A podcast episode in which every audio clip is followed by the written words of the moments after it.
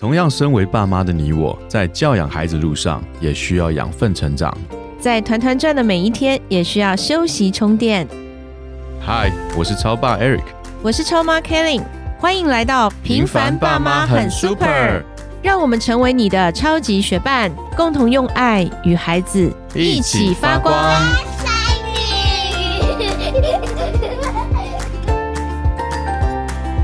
嗨，我是超爸 Eric。Hello， 我是超妈 Kelin。你有没有发觉最近好像不到11点就昏倒了，自动昏倒？我想要跟你说话的时间都没有了。以前还会被我妈念说你们早点睡，早点睡。嗯，我发觉现在好像没有办法晚点睡。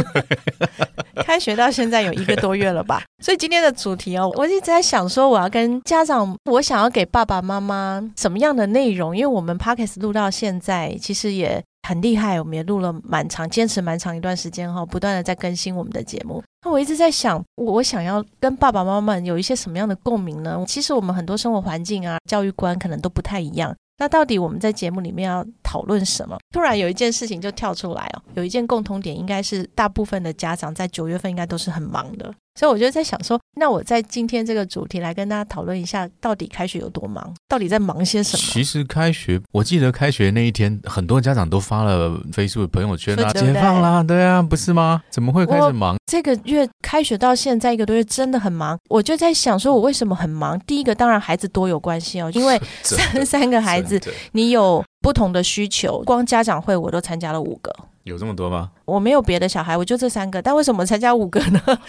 因为我们家老三他是1年级新生，对，所以他有一个新生家长会，对，全校性的，对，然后还有一个班级的家长会，他是在开学的1-2周之后。是。那我们家老二呢，他是转学生，所以他也有一个新生家长会，也有班级家长会，再来就是老大姐姐，他也有家长会。所以我这5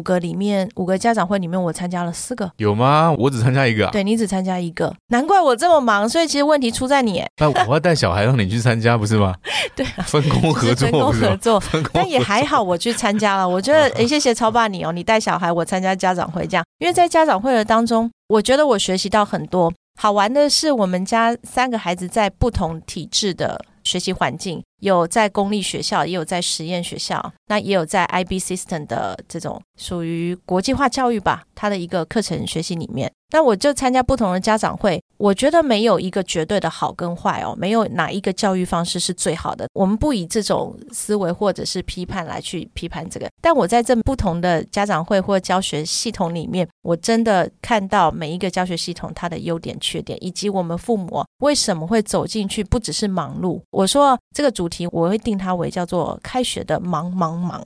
碌、盲目、茫然。透过这样子的家长会就认识很多家长，因为我们有又是新生又是转学生，所以其实我在这1个多月整个交友圈打开扩大，认识了不同的爸爸妈妈，也有选择体制教育公立学校，也有选择实验学校，就大家有不同的选择，那彼此的互动。我觉得我这一次最大的突破是还去参加志工，所以又多了2个志工的培训。志工不是都是稍稍有一点点年纪的人才会去？我有年纪啊，你没有吗？年纪我有啊。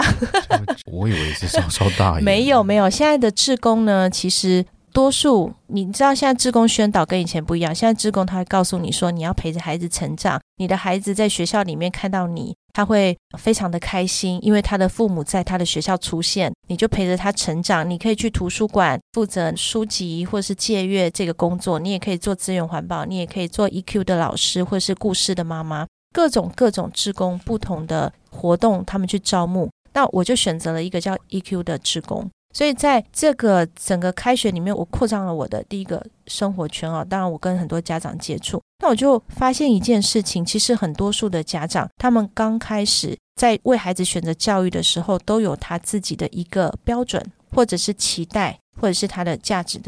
观，可是当进了学校过了一段时间以后，开始会有一点茫然，对，我的选择到底对不对，是不是适合孩子 OK， 尤其是当你每天签联络簿，老师给你很多叮咛的时候，或者是你的孩子回来他跟你说我今天没有作业的时候，因为我们现在就是处于这个状况。有的回来呢联络簿满满的，对，好，你就要勾，然后一个一个完成。然后有的呢明明就已经很大了，回来说哎，我今天没有作业，所以你就开始选择到底是对还是不对。那个没有作业的是因为他的学习效果很好，在学校都完成了嘛，学习很多作业很多的，那他会不会阅读的时间也不够，运动的时间也没有了，你知道开始有这一些对自己选择开始有一点怀疑。对，在这个的同时，我就觉得很多家长其实也都处于这个状态，尤其是新生刚一年级进去，你就看到很多家长就你们孩子适应了没有。我们在那个妈妈群里面，有的家长就说那个小孩嫌那个营养午餐很难吃。我到现在送小孩去校门口还有人在哭嘞。那哭是正常的啦，一年级他可能要哭，我们家姐姐那时候幼稚园的时候哭了多久所以哭是正常的。但是在他们整个学习就是一个多月来家长和孩子他们的适应状况，其实你就会开始看见家长有一点茫然，我要怎么去配合，我怎么样帮助我的孩子他可以在10点钟以前保证他的睡眠时间，那我怎么样可以让他在开学一开始他就有做好规划，以至于他学期末结束的时候他这个学期是有进步的，有成长的。家长需要帮忙，这个事情其实有的时候你自己要去拿准，你希望他成为一个什么样子的。我们在前几集有讨论过嘛，以终为始的教养观，没错。那尤其是开学了，我又更觉得很深刻的差别。当孩子他每天都是在他的学习进度里面的时候，其实他没有太多的时间去规划跟思考，他就是每天完成任务。但是当你给孩子，比如说你告诉他这1周或这2周你要完成的事情是什么，那他刚开始也会拖到最后一天，很多这样子的案例，对，他就拖到最后一天才完成，对啊。可是慢慢的他就会发现他最后一天完成的东西完成不了，品质，第一有可能完成不了，第二品质很差，对，所以他可能拿回来的一个评语就不是很好，对。那你就开始让孩子去学习一个时间管理的能力，他就开始可以提早3天开始做。像昨天我们家儿子就是在礼拜天才要交的东西吧，周末才要交的东西，他礼拜一就完成了，这个在他以前是从来没有过的。所以我就在想说，到底不同的教育方式会在孩子身上看见什么不同的结果，但我们还是尊重每一个教学方式，教育方式它一定有它的优点，对。所以我觉得从孩子不同的观点来看，我们家老三他每天联络簿满满的，一个一项一项的任务他去完成，他养成了一个很好的习惯，他一回来他就打开来所有的，摊开来第几页他就写，写完他就没事了，对，他不知道他要做什么了，对。所以这时候家长你就可以去给他布置一些其他的，我们讲的在学习之外的事情，没错。那我们家老二呢，他回来他说我今天没有作业，可是呢我看到他的计划表，1周每1周该做什么其实他是写在上面的，没错，对。那我们就引导他可以再提早去完成，这个提早完成的时候他就开始会去思考他要先提早完成哪一个，他在完成的时候他其实也完成得很快，但我们就会发现你的品质不好，你就有时间去做修正。对，我觉得你讲到一个重点，就是我觉得是父母亲自己要去反思自己是不是有一个进步的空间。当你发觉你的孩子不管是在课业上或任何状况，比如说啦，他就是拿张成绩单回来59分，可能大家都很厉害哦，骂小孩超强的，你怎么考这个成绩啊，对不对，怎么不是说考很好吗，去考之前跟我说一定会考100分，回来给我考59分，骂都很会骂。但你骂到骂完了，你会发觉我话好像讲完了，可是我感觉你好像我就只是被你骂完，你被骂完但是没有帮助，啊，对于这件事情不会有任何的变化，对不对，这件事情我自己也在反思，每次我讲完它之后我感觉好像就卡在那里了，对，我不知道怎么去协助他，而他自己的反馈也是待在那里被我骂得很茫然，这样感觉到底这是哪里，啊，我就有复习啊，老师没考我会的，也许吧也许吧忘记带东西的时候为什么忘记不知道忘记还有为什么嘛对啊，所以有的时候另外一半在跟孩子互动的时候，其实非当事人都在旁边笑，可是当轮到你的时候其实也差不多，啊，半斤八两， 对，就是因为有时候你真的在情绪中，你会发觉同一件事情不停的犯，你告诉我为什么，对，我会问这句话，你告诉我为什么，他怎么知道为什么，我就看见孩子一直要挤答案，一直要挤答案，他真的绞尽脑汁的想哦，你在旁边我有时候都不小心会笑出声音来，后来我都冲到房间去笑，他就是挤破，你觉得他挤好不容易你跟他说说话，对对，我说话，我问你话你不用说，对啊，我不知道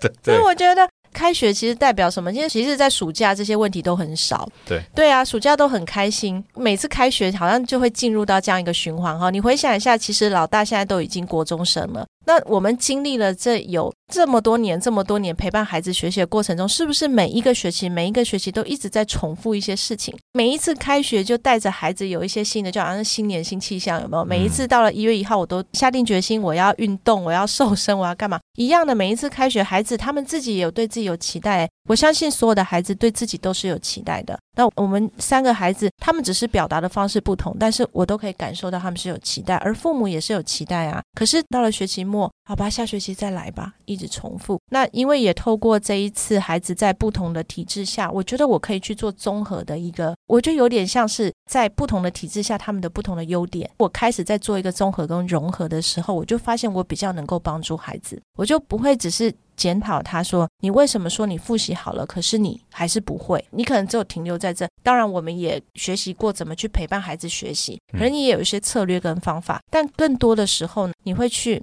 很容易的在那些方法里面。所以我要讲的第2个忙叫盲目，就我们很忙，那我们也很盲目。因为你盲目的，当你开始遇到问题的时候，你就盲目的抓方法，好像人家说这个教养方式不错，好像人家说那个学习方式不错，好像那个补习班很厉害，或者是大家都去找一个老师，他们就几个孩子组成一个课后班，请老师来教，你就开始很盲目的又去追。我相信我们很多父母都有这个经验。那当你盲目的追了以后，你的孩子真正解决他的问题了吗？我觉得画个问号啦。至少在我家里面，我看到真的是不同孩子有不同的需要，那最后你就是茫然啊。第3个忙就是茫然啊，好像每个学期就是一直这样，我到底要给我的孩子什么样的教育最适合他？有些时候我无法选择，我就是就近读我隔壁的学校，就近我觉得是最好的，就是孩子可以睡饱一点。那有些家长会觉得我觉得距离不是问题，我要给他的是什么样的教育。所以我觉得教育没有对错，不是体制内或实验学校就一定好，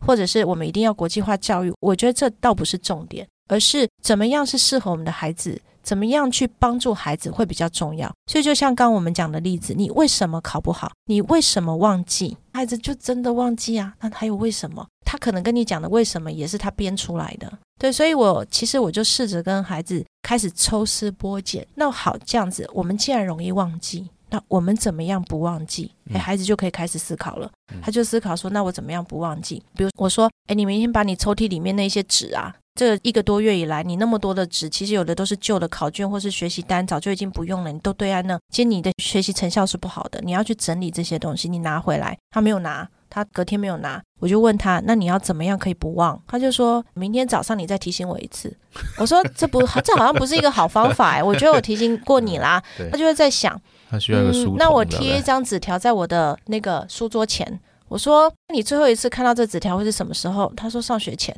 我说那我觉得这方法还不够好，就在说那我把纸条放铅笔盒里，我觉得他进步了。所以反而是可以透过不同的教育模式，我开始在融会怎么去做一个互相取这个优势去帮助孩子。所以在开学的这个又忙碌啊又盲目啊又茫然的这样的一个循环里面，其实我觉得它是有解答的，就是有智慧的母亲。其实我刚刚把我自己抛砖引玉，把自己的烂例子拿出来给大家听其实真的有的时候你在教养中，你会走入一个你不知道自己在干嘛的状态。有的时候孩子的一些表征啊，你会发觉说我到底该怎么教啊？你老是在同一件事情上不停的发生，是那你是生来故意要气我的吗？是不是我欠了你什么，你就是这辈子要来这样对付我的呢？尤其会遇到那个状况，你会心里会这样子想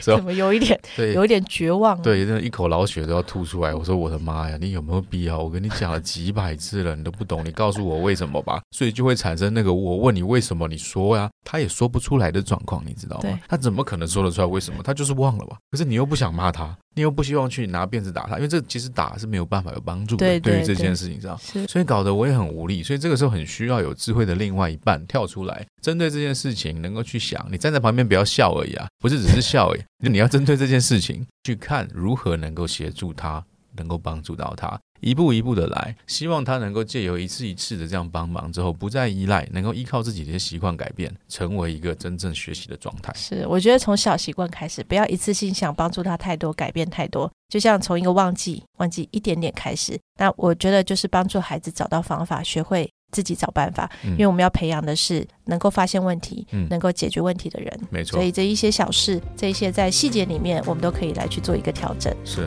今天的节目就到这边，拜拜。